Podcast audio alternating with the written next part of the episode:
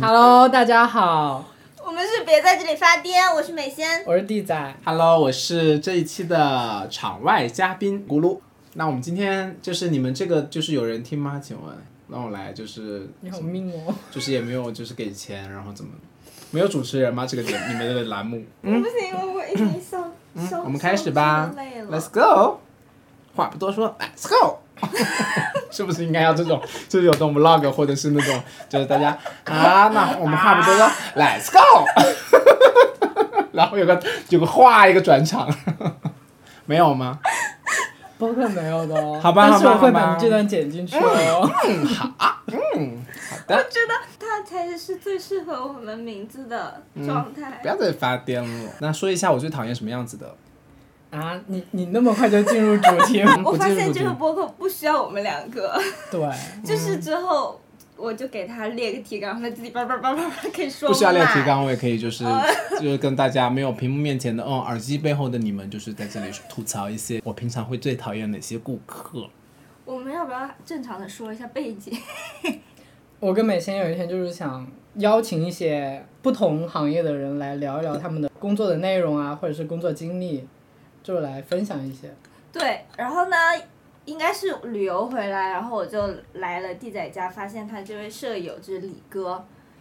李咕李噜，咕噜先生，谢哦谢。李咕噜别叫我我前面的自我介绍有没有听清？有没有哦，听清？就李没有咕噜，李咕噜，但是我姓孙，谢谢。对，然后就发现哦，原来这位李咕噜非常有趣，非常 drama，人生经历非常丰富，感觉非常适合我们别在这里发癫这个节目。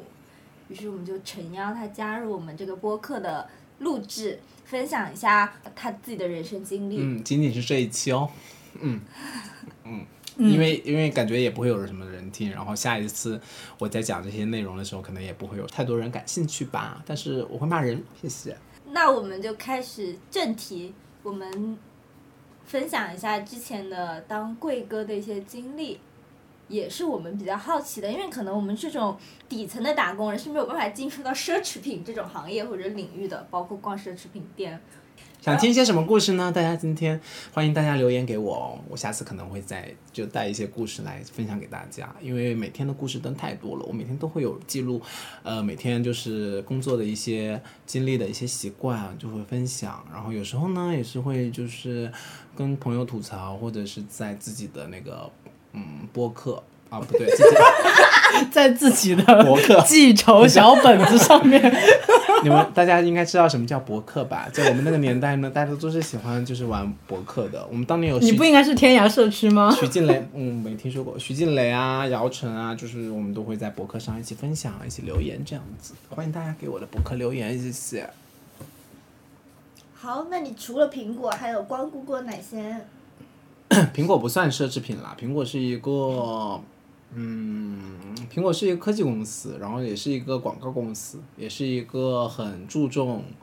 人的一个公司。但是不，嗯，但是没有但是，非常好。苹果这个公司是我注重人是什么就注重所有人，就很就关注他们会有一个岗位，就是叫 people manager，就是我之前或者是大家工作过的公司可能会有你的经理，可能是管人事的，可能是管财务的，或者是管你的嗯可能成长发展的，很少会有公司会有一个关于关于人的一个经理，他就是一个人，他不是人事经理，他是跟你这个人所相关的，比如说你的福利，然后你的所有的假期的一些东西，还有包括你家里面如果有，比如说你的宝宝或者是你的亲戚生病，你的父母有一些嗯事情方面的一些问题，你可以在任何的时候找到他。比如说你有什么心里不愉快的事情，或者是你有什么关于人生不一样的这种感受，或者是你今天比如说在工作中或者在生活中遇到了什么样的问题，遇到什么样的事情，都可以去找他。他是一个没有任何利益关系和利益输送的一个角色的存在，就是在你的工作当中，大家可能人生中会有，或者是大家的生活中会有这样的角色，但是相对来说，嗯，可能是更具有利益性的。但是在 Apple 这家公司，这个岗位或者是这个角色是没有任何利益性，它会更多的引导你关于可能对于生活的热爱，或呃会对于生活的思考，或者是对于你嗯、呃工作以及人生的思考。但是嗯，你要看的，就是有些可能你跟他能聊得来，有些嗯，因为人很多嘛，每一个公司的人很多，对。苹果算是一个嗯零售行业吧，就是算是一个很大的一个新零售的一个行业，它更多的其实是就是虽然我平常会在做一些跟销售相关的事情，但是我是没有任何直接业绩挂钩的。你知道为什么你们去奢侈品店，就是或者大家可能会不敢去奢侈品店，包括我之前自己其实也嗯不太敢进奢侈品店。你去过奢侈品店吗，迪仔？我去过一个，哪里啊？我都不是那种就 Tiffany 的，我只去过这一个。嗯但是我去的那个就是感觉没有跟我想的不太一样，因为我之前看过像香奈儿或者是迪奥那种的，他们就感觉眼睛长在脑门上，嗯，但是我去 Tiffany 的时候，感觉他们的态度就特别好。你是什么时候去的？去年年底，那你之前是什么时候？从哪里觉得？因为你没有去过迪奥，没有去过香奈儿，你是从哪里去了解到，或者什么样的途径去知道说，哎，他们的眼睛长脑门上的？一方面是互联网嘛，嗯很多信息，然后就会出现那种呃贵哥什么之类的那种负面的一些新闻或者我我有看到过有一些在可能抖音上上面拍一些那种贵哥贵姐的一些视频，就可能在接待客人的视频，会给大家造成这样的，对，还有嗯就是他们有一些喜欢拍那种段子嘛，然后就会是显示出好像贵哥也是见人下菜碟，就是看到那种有钱的就态度特别好，看到没钱就开始背地里翻白眼啊，或者就是不太理睬这种，对吧？嗯。所以其实对这个，但是你去完那个 Tiffany 之后，你觉得，哎，好像不是，跟我之前接触到的和自己感觉到的是不一样的，对不对？对，嗯哦，我之前是有去过那个宝格丽，拿一个免费的帆布包。宝格丽在做了一个活动，就是你去参加它的展，然后呢，你就可以凭那个展的什么打卡，嗯去他们店里拿一个包。那是我第一个奢侈品的包，哇哦，就是对，就是宝格丽。恭喜你，Congratulations！哦，谢谢你。然后我就拿着那个票跟什么，那就就去了那家店，嗯去了那家店就跟他说我来领这个包，领包他就态度很不好嘛，就是很不想搭理我啊，嗯。怎样怎样的，他就递了一个包给我，而且那个包他不是递给我，他就是扔给我，嗯扔在柜台上给我的那种感觉。啊，然后在我就是你当下有生气吗？哦没有，嗯，我就默默的，OK，你就觉得我谢。谢也就是嗯，对，然后但我是旁边是来了一个那种家庭嘛，嗯。一个家庭就是很年轻，呃，就我自己看他们是会带着消费目的过来的、那种，然后人家就会可能就会迎上去什么的，嗯我就感觉。拿水啊什么的。我也没有看到他身上穿的是哪哪些牌子，因为嗯。可能也不是人家也没有穿那种大 logo，然后人家就迎上去了，嗯。然后我就感觉啊，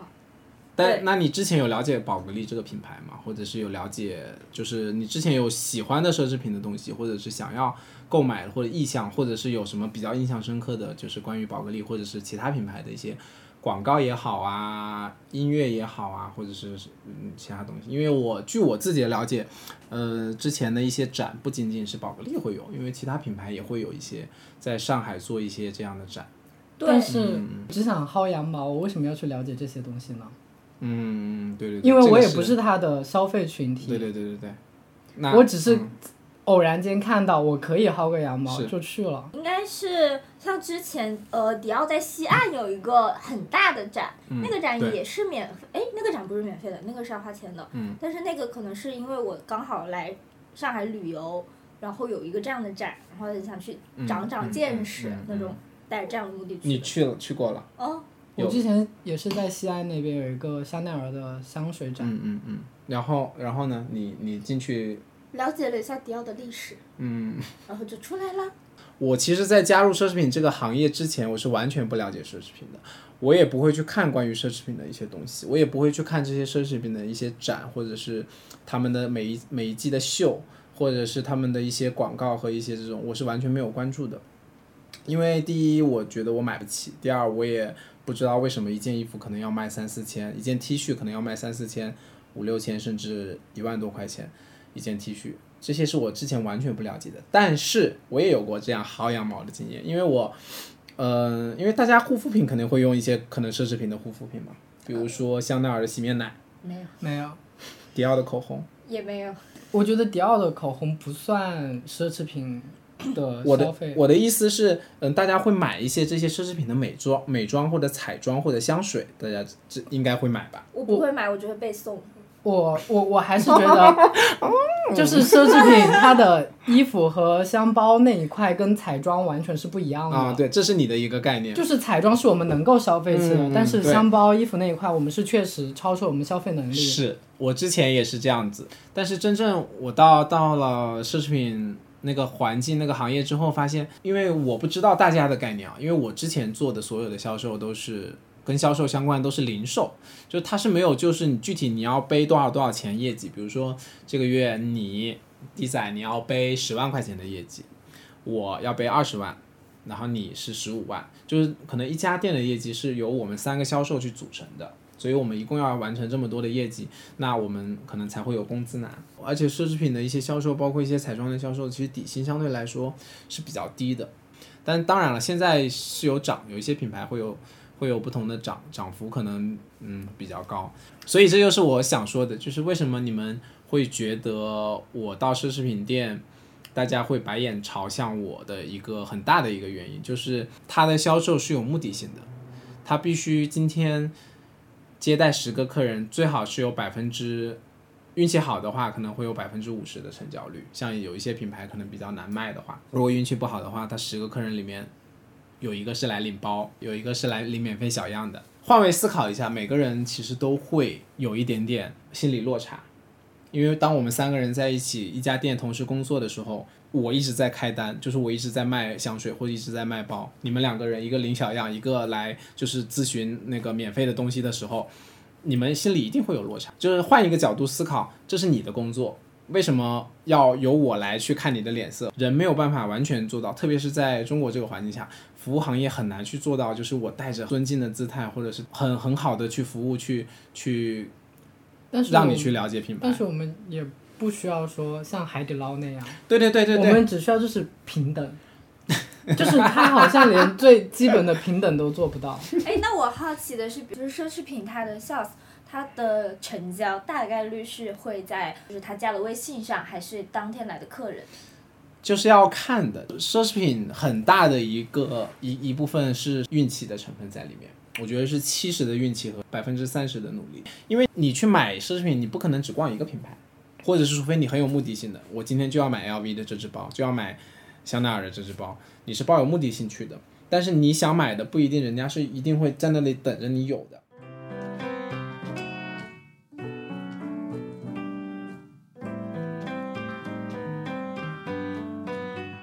们买东西通常会先做好功课去买，还是比如说种好草去买，还是说我到了店里逛了哪个是哪个？逛了哪个是哪个？啊、你是这样的，你呢？种好草去买。都有。对，就是其实我自己就是在我看下来，绝大部分的消费群体可能是会种种了草去买的，特别是在就是奢侈品这个领域，因为你让我去看每一季的秀，或者是你让我去看每一季的那个他们的 list，或者通过一些时尚杂志、时尚的一些 APP 去了解这个品牌出了什么样的包，这个是完全不可能的事情，除非我特别热爱这个品牌，或者是这个品牌的忠实的客人或忠实的粉丝。但是你要真的去看他们那么多的包，那么多东西，你是完全没概念的。所以大家可能会更直接的去搜索社交平台上的一些东西，就最直接的就是小红书，然后我就去会去看，嗯、这个是他背的，可能他背好好看啊，或者他通过博主的一些介绍推荐，OK，我收到这个信息，我现在要去香奈儿里面选一只包，我就要这只包，一进门我就要这只包，但大概率都是没有的。像像那几个大牌里面，其实很多的包或者很多的爆款，你在网上能搜得到、能刷出来，那些都是爆款，所谓的爆款。那些所谓的爆款真的适合这些爆款真的会在那里等你吗？这也是个问号。但是这这个问号大概率是否定的，因为既然你能刷到，别人也能刷到。所以大家在刷到的时候，他也可能不是抱着我非买不可的目的，他可能也就是去店里背一背试一试。他可能也就想去店里背一背试一试，问一问，对，然后如果觉得 OK，再在再在电商几个品牌看。那你们作为 sales 不会，电商平台没有，嗯，这个要打断一下，就是电商平台，就是很多品牌不会在电商平台去做，入驻，嗯，因但是为他们会有自己的小程序，但是小程序里面的东西和我在店里能看的东西其实大差不差。但是现在不是天猫也有吗？然后就是其实现在是有很多平台，它可能不不是直接卖，但是它相当于一个买手的功能，就它汇总了，然后你可以在那边买，它能保证那是买手店吧，发发奇之类的。哦，大家要分清楚一个概念，很多像 LV 集团，LV 集团里面有很多品牌，然后香奈儿是一个品牌，它没有上市，爱马仕也是一个家族企业，它没有上市，呃，然后开云集团或利丰集团这些大的集团里面有很多很多小的品牌，像这些重奢的一些衣服，包括手袋这些，它是不会入驻电商平台的，因为的那个设计师会把这些称为他们的作品。就如果你创作了一个作品出来，你不会乐意人家在网上随便挑挑选选，然后加入购物车直接去买的。你更希望的是通过我线下的一些，比如说我跟陈一的一些搭配，我跟他的珠宝的一些搭配，跟他的一些鞋履的搭配，给客人造成和营造这样的不一样的感受和不一样的服务的氛围，这是他们现在想要的点，以及他们一直以来想要的点。但是又回到刚才你们说的，就是大家可能会头顶朝天什么的，因为很坦白、很简单来说，就是我们或者是你们或者是他们不是这些品牌的目标客户。你可能只是去宝格丽领一个袋子，你可能只是去看一个西岸的香奈儿五号的一个香水展，你们拍拍照，弄完之后，或者是闻完之后，就是啊好闻，就然后呢就没有没有后续了。但是品牌想想想想传递给客人的是品牌的一些。可能背后的一些理念，或者是他这一季的，因为他们会每一季会有秀嘛，这个你们知道吗？知我知道，但是是我之前是完全不知道但是这，跟 sales 有什么关系吗？有关系啊。如果我是一个客人，我来问，哎，你们秀，你们你们昨天那个秀我是觉得这个就跟呃优衣库上了新款是一样的，但是有些人会关注，有些人不会关注。就是上了新款你，看你就很了解优衣库上新的，我也不知道，就是我我就是说了，我我不是那种抱着目的去挑包的，嗯嗯所以我就是我就是想遇到什么对。买什么，我，就是想进去看一眼有没有适合我的，嗯，因为我也像你说的，我不是那种时刻会关注他的秀啊、他的新品什么东西，嗯，就是因为我不关注，所以我才进去需要 sales 来帮我科普，但是 sales 反而觉得，啊，因为你不关注，所以你不是我们的消费群体，我就懒得理对，你。这个就是就他会觉得是客人的问题，就每个人会理所当然觉得你应该什么都懂我们品牌，你应该懂我们品牌所有的一些东西，就是或者是理念的东西，包括各种东西。那我想问，就是嗯 sales 怎么通过这个客人一进门就大概能够判断出，呃，他是不是我们的目标群体？就是作为你们 sales 的经验之谈，就是进去不大大方方、畏畏缩缩，对，就是会有怎样这种就是如果进去是左左瞟一眼右瞟一眼那种，就是嗯、不好意思，麻烦请问一下那个什么东西。你就应该就是不好意思，我要看那个包，然后。就是就是我觉得大家就是现在很多人会怕，其实这是一个恶性循环，就是你你你因为你觉得不好意思，或者你觉得那么的那个实力之后，你进到这个品牌之后，你会不敢去问这些包的价格。哎，那我有个疑问，比如说，呃，你们会有自己去获客这种吗？就加到自己的微信？获客是什么意思？哦啊，就是获得获取客人吗？嗯，对，就是你们会自己想办法，或者是用自己的一些 就是通过熟人再拉呃熟人的熟人过来到你这边。对转介绍，或者是说，那个怎么是那么像那个卖卖安利的小？是这样子的，如果那比如说我我现在在在某个品牌工作，那我身边的朋友是不是都知道了？对啊，那我在聊在你们跟朋友聊天的过程中，哎，如果你要买什么的话，能便宜点吗？会这样问吗？会有人这样问吗会有人一定会有人这样问，那能便宜吗？有员工折扣啊，所以但员工折折扣都是有有数量限制的，员工内购一折呀，就大家选，很多品牌都是一折。那一。年有多少个呢？一年你就看手速了，比如说你包只能买一个一折的，衣服一件一折的，鞋子一折的，项链、首饰一折的。这一折呢，只限于你自己抢了之后自己用或者自己背。嗯那如果你卖掉的话，被公司查掉就是开除。那还有其实不同的折扣，比如说六五折、七五折，那这种额度是也是六五折也是一年一次，也是去抢是吗？你们不用抢就直接到店选，但是新品上市后一个月才能买。那这个跟苹果的那个其实差不多，但是它是有数量限制吗？一有啊年，都有啊，一年一次啊，一次能选多少个呢？一个呀。一年一只包，一年一件衣服。回到刚才那个话题，因为我之前的那个业务，它其实也是有很多对接销售的嘛，他们就会比如说自己自己去网上获客，要么就是他自己说自己就是一个代购，或者自己说自己一个是是一个 sales，我就自己发小红书，嗯然后就会有人加到他，然后就会这样子。那你们会这样子做吗？你们如果说业绩压力真的很大的话，你会逛小红书吗？不会、啊，你会刷小红书对不对？你也会刷小红书我很少，啊、这个口罩这三年的时间，然后大家出不去之后，大家其实会在国内去购买一些，就是之前在国外买的一些客人或者非国外的可能会在国内买。那在国内买之后，那是业绩是不是就上来了？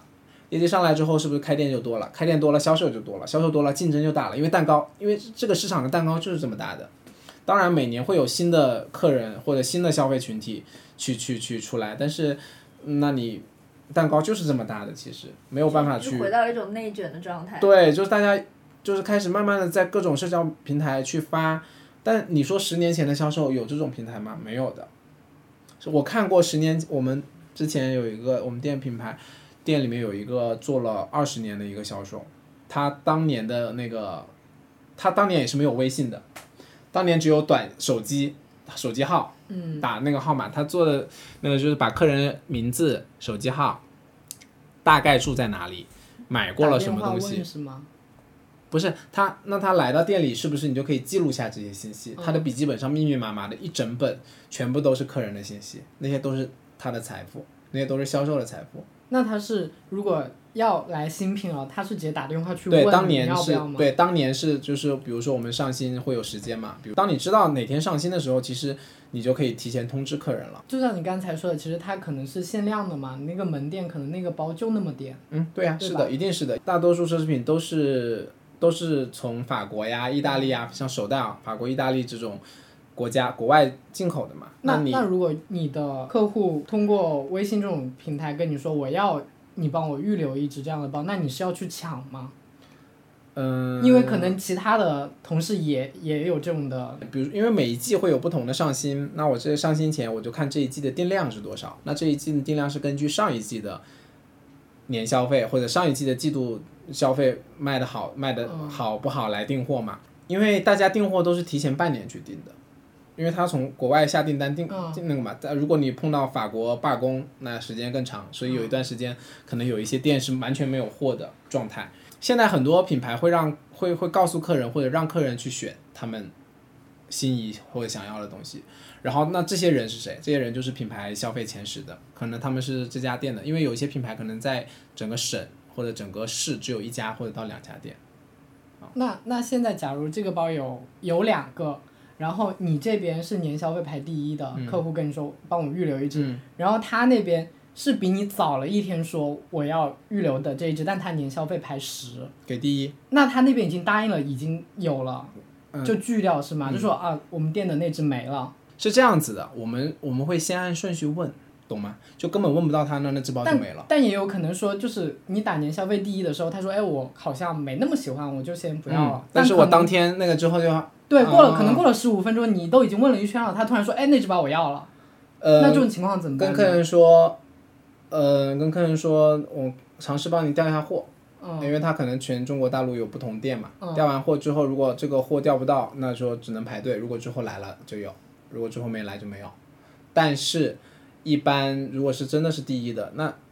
那基本上伺候啊就一定要伺候到，一定要伺候到，到对啊，一定是由店就把别的区域的那边排名不好的给抢过来。哎，这会有个还这种情况，会 会会有这种情况。对我之前就是学金融的嘛，当然是谁钱多给谁和金融。行业一样的，就像你在银行存钱嘛，你对呀钱的最多你就是大爷，当然当然了，你所有的福利和所有的东西一定会优先问你先问的。存的钱多，你就可以在银行为所欲为。嗯，对的。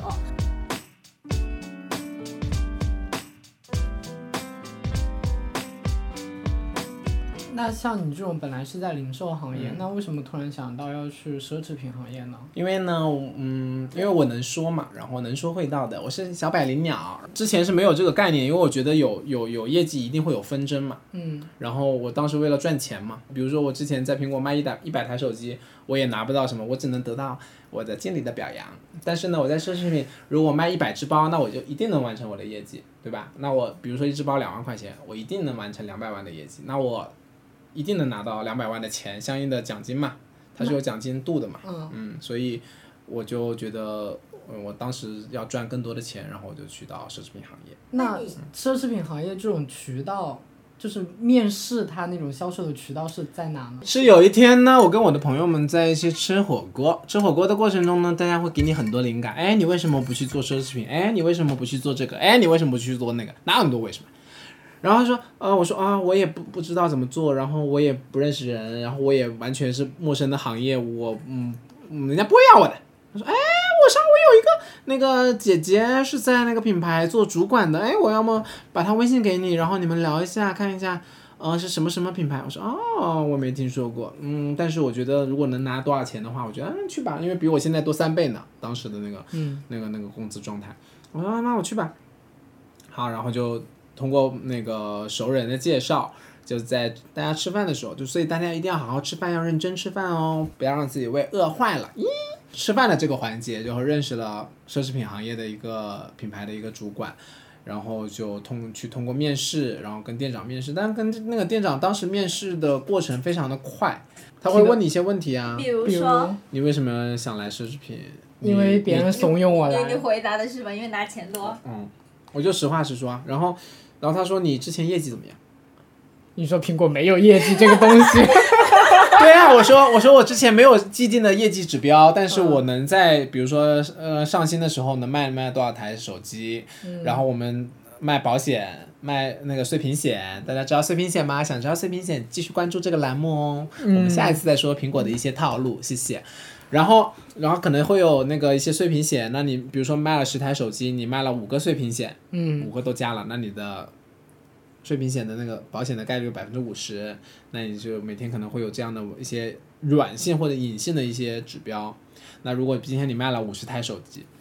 你一个保险都没有卖掉，那你的经理可能会来找你啊。你好，李咕噜先生，请问今天有什么状况吗？今天是在状况外吗？今天一个保险都没有卖掉是怎么回事呢？啊，然后就介绍完之后，然后嗯，他说你如果那个想要卖什么东西，你会怎么样？可能跟客人介绍啊，可能会有一些现场模拟。啊、role play 啊，或者是一些那个对，会问一些问题，比如说你为什么想来这个品牌？嗯，你为什么？那你你比如说你你你去一个公司，你会怎么说？你为什么想来这个品牌？我一般会说你们公司做的这个产品，然后再到它下面的业务线产出的一些东西，是我曾经看到过并且喜欢的。嗯，嗯很标准的面试。然后就是你为什么会来这个品牌？那你肯定会说我会我很喜欢，比如说我很喜欢迪奥这一季的秀场的那个呃什么什么样的 look，呃或者是它嗯跟我之前看到的可能迪奥的一些设计的东西是不一样的，我瞎掰的啊。然后呃我为什么会喜欢？我喜欢这个现他那个 Celine 现在的这个设计师，嗯 h e d y 把现在的整个 Celine 带到了另一个不一样的高度，那他跟之前的 Baby 有什么？就是你会说这些东西，我感觉你们在面奢侈品的设计师。不是啦，那你其所以你其实喜欢或者是了解这个品牌，或者但是其实你现在真正去想要到奢侈品工作的，无非就是为了钱啦，就是像我这样子的，大家都是为了更能赚更对能赚更多的钱，所以我当时就说了，嗯，我我我我他觉得，所以那个主管觉得你这个人真庸俗，但是你的出发点是好的，所以就把你招进来了。嗯，对，因为其实作为销售就是要有这样的目标啊，你为了赚钱，你才会去不断的做业绩啊。才能豁出去。嗯，才能不断的卖钱啊。啊，你要脸皮厚，你要跟不同的人打交道吧，因为你其实去买去奢侈品店逛街的人，就是形形色色什么样的人都有啊。那你觉得你最后就是这些经历能够带给你什么呢？除了你那一些奢侈品们，其实我现在就是对于这种奢侈品啊，包括这些东西，我没有就是很深刻以及很那个我只是很主观的一些一些了解，我觉得这个很土，那个很丑，就是你天天在那个环境里，你就不会觉得这个这个是一个什么样很奢侈的东西了。我觉得也可能是因为你进入那个行业，然后你的薪资也就像你说的翻了三倍之后，它确实那个东西在你眼里没有那么贵了，嗯，对，会的，一定会的。所以就是你的消费能力其实上去了，所以你才会对它有这种想法。你的消费观念上去了，就是你自然而然你会认为一个包十万块钱是很理所应当的。对，嗯，但是你在之前是没有这个概念的。嗯，比如说你看到一件五百块钱的衣服吧，可能在我之前觉得很贵的，但是你在你那个环境后说，好便宜啊宜，然后你就会不断的去买，然后不断的去去去花钱，然后你会踩坑或者怎么样的。但是这个是我个人的，因为很多人其实呃会会很理智，或者很消费是很理性的，就是保持初心哦，他们很多人现在存钱存就是银行的那些大佬，就是在银行每年可能有利息，就基本上他靠吃利息，其实都嗯，就是对会有会有这样的人，所以每个人还是不一样，就还是看你自己能不能从那个，因为你卖这些十万块钱的东西，你也不是你的，对吧？你只是这个品牌的，你只是这个品牌作为它跟消费者一个媒介而已，你没有办法去、去说这个东西就是你家产的或者你怎么样的，你是这个品牌的销售，并不代表着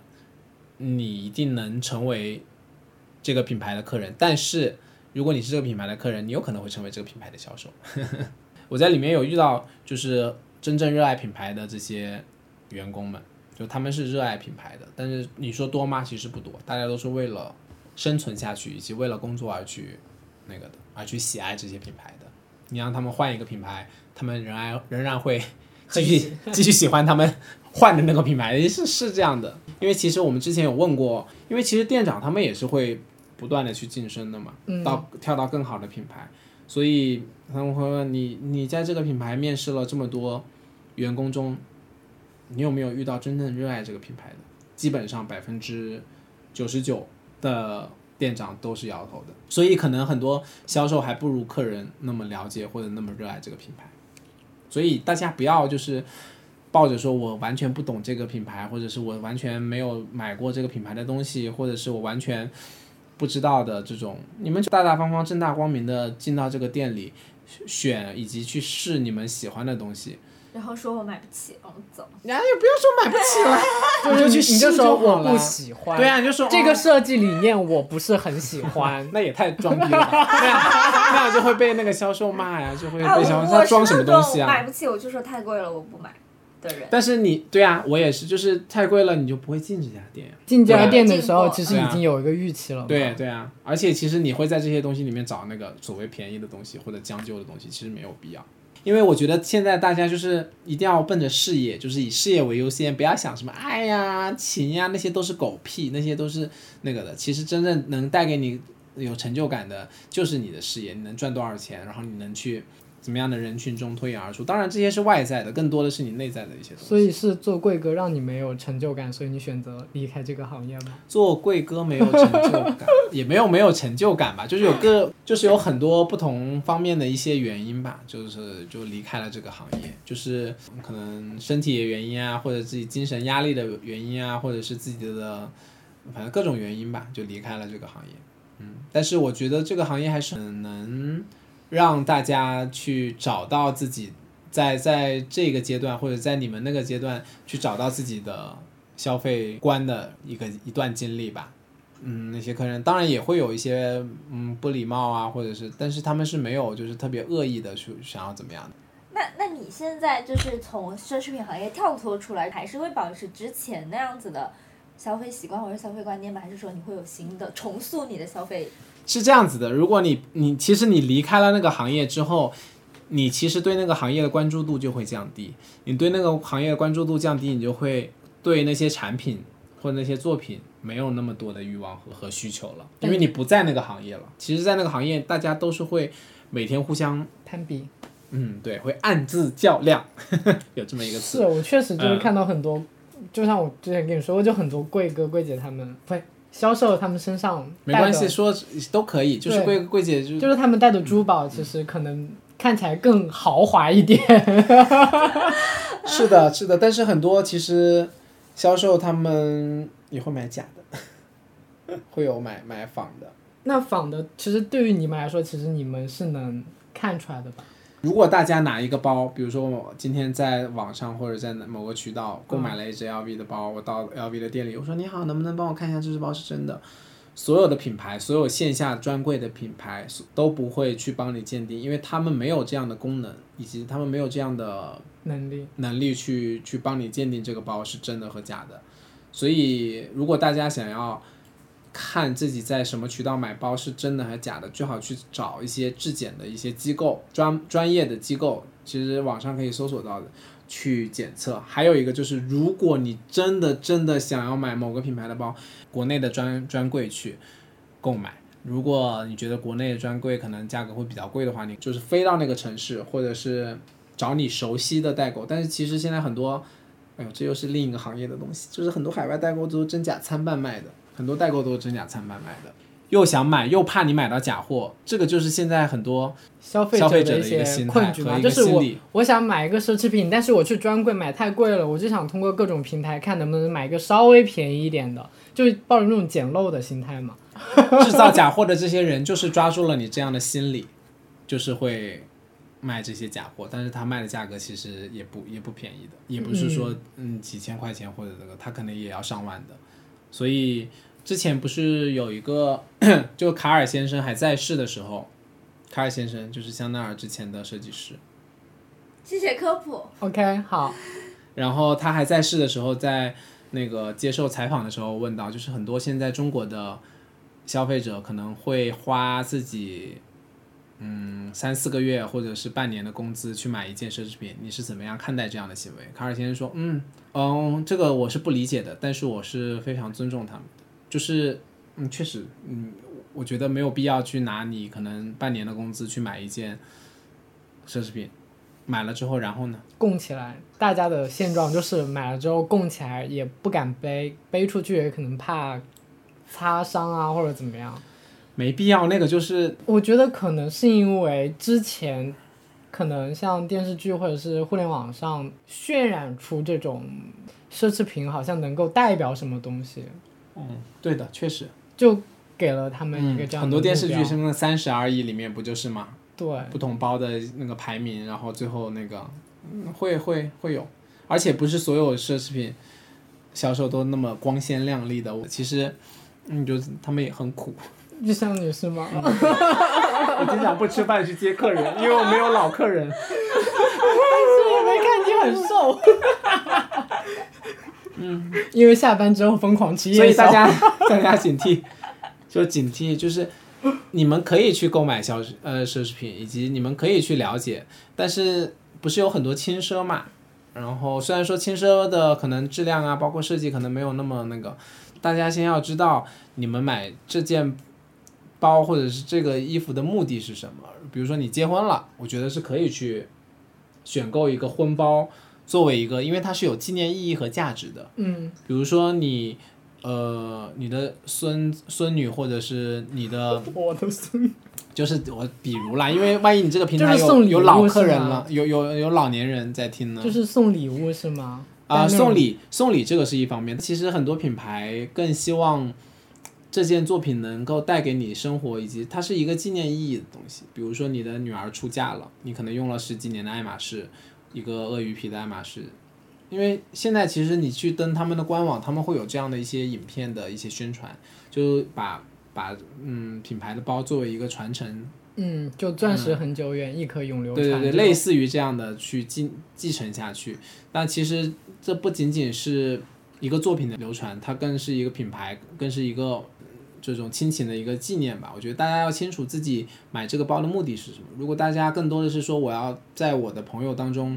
第一个背上 CF，第一个背上喜马拉雅的这样的一个人，我觉得大可不必，因为有钱人一定是会跟有钱人在一起玩的。大家，你好像伤了你们不觉得 人。我觉得，哦，我我觉得是这样，幸运法则嘛。你你你身边是。有什么样的朋友？那那当然也有也会有一定会有例外的，就是像我身边也有很有钱的人，但是就是 你就是那个例外。我就是穷人，他们就是有钱，嗯，对他们就是天天背着，就是嗯就穿一身就是我可能一个月的工资。其实奢侈品就是这样子的，你就是为设计买单的，大多数你就是为这个设计师买单的。为什么很多品牌现在开始进驻天猫了？很多之前很重奢的品牌，五年前、十年前，因为他们没有很好的设计能支撑他们在现在这个时代。所以就变从重奢变成高奢，然后再变成轻奢。其实没有一个具体的排名，我有一个觉得。是，呃，一个是大家现在消费水就是消费水平上去了，嗯然后还有一个就是现在的奢侈品可能他们也有增长的压力吧，还 是会不断的下沉。对啊，要看啦，就是很多基本上奢侈品每年都会涨涨价嘛，然后每个品牌的涨价的时间幅度是不一样的，那跟总裁或者是跟这个品牌现在接管的这些是有关系的。LV 集团又把不自己家族的各种人塞在不同品牌里，可能有一些品牌换成了印度人做做他全球的 CEO，这些都是有关系的。然后品牌的决策也是有关系的，但是我我们只能就是通过自己自己对这些品牌的喜好和观察吧，因为你如果喜欢很很喜欢这个品牌，你一定会了解这个品牌它当初是做什么的，它是从什么时候开始做做做现在的这些东西的，你一定会了解它的每一场秀，然后甚至你可能成为品牌了，消费。比较有实力的客人，你会被邀请到世界各地去看不同的一些秀，看一些展，这些都是都是你通过了解就是很多渠道可以去了解，大家千万不要通过什么很很表面，比如说小红书的种草啊，或者是哎呦可哎呦有一些嗯 我就不说了，有一些小红书上的一些一些那种博主啊，或者是一些品牌的啊，我今天在那个香奈儿试了好多衣服啊，我今天在迪奥他们给我准备了一个试衣间，这是销售给我推荐的，其实狗屁，那些就是挂在试衣间里的那些衣服。都是被你玩烂的套路吗？就为了获取用户。不是我们，嗯，我就是我们那个品牌是不会去通过你，其实你可以现在搜，也没有任何一个爱马仕的销售发我是爱马仕的销售，LV 有是？卡地亚也有，很多品牌基本上除了这两个品牌，每个品牌都有。你现在你立刻大家可以去搜，因为品牌想给客人创造的感觉和创造的理念和给到客人的这个是不一样的，嗯，这就是神秘感，这就是为什么演员不能多上综艺，大家自己去理解吧。对，嗯好啦，相信通过以上的这些分享呢，大家应该对这个行业或者是自己的就未来的一个规划或者是消费的有一个大概的概念啦。那嗯，六幺八又要到喽，希望大家过一个理智的，快乐购物的 六幺八，好吧？今天就先这样喽，跟大家说再见啦，李咕噜跟大家说再见，拜拜。拜拜。拜。你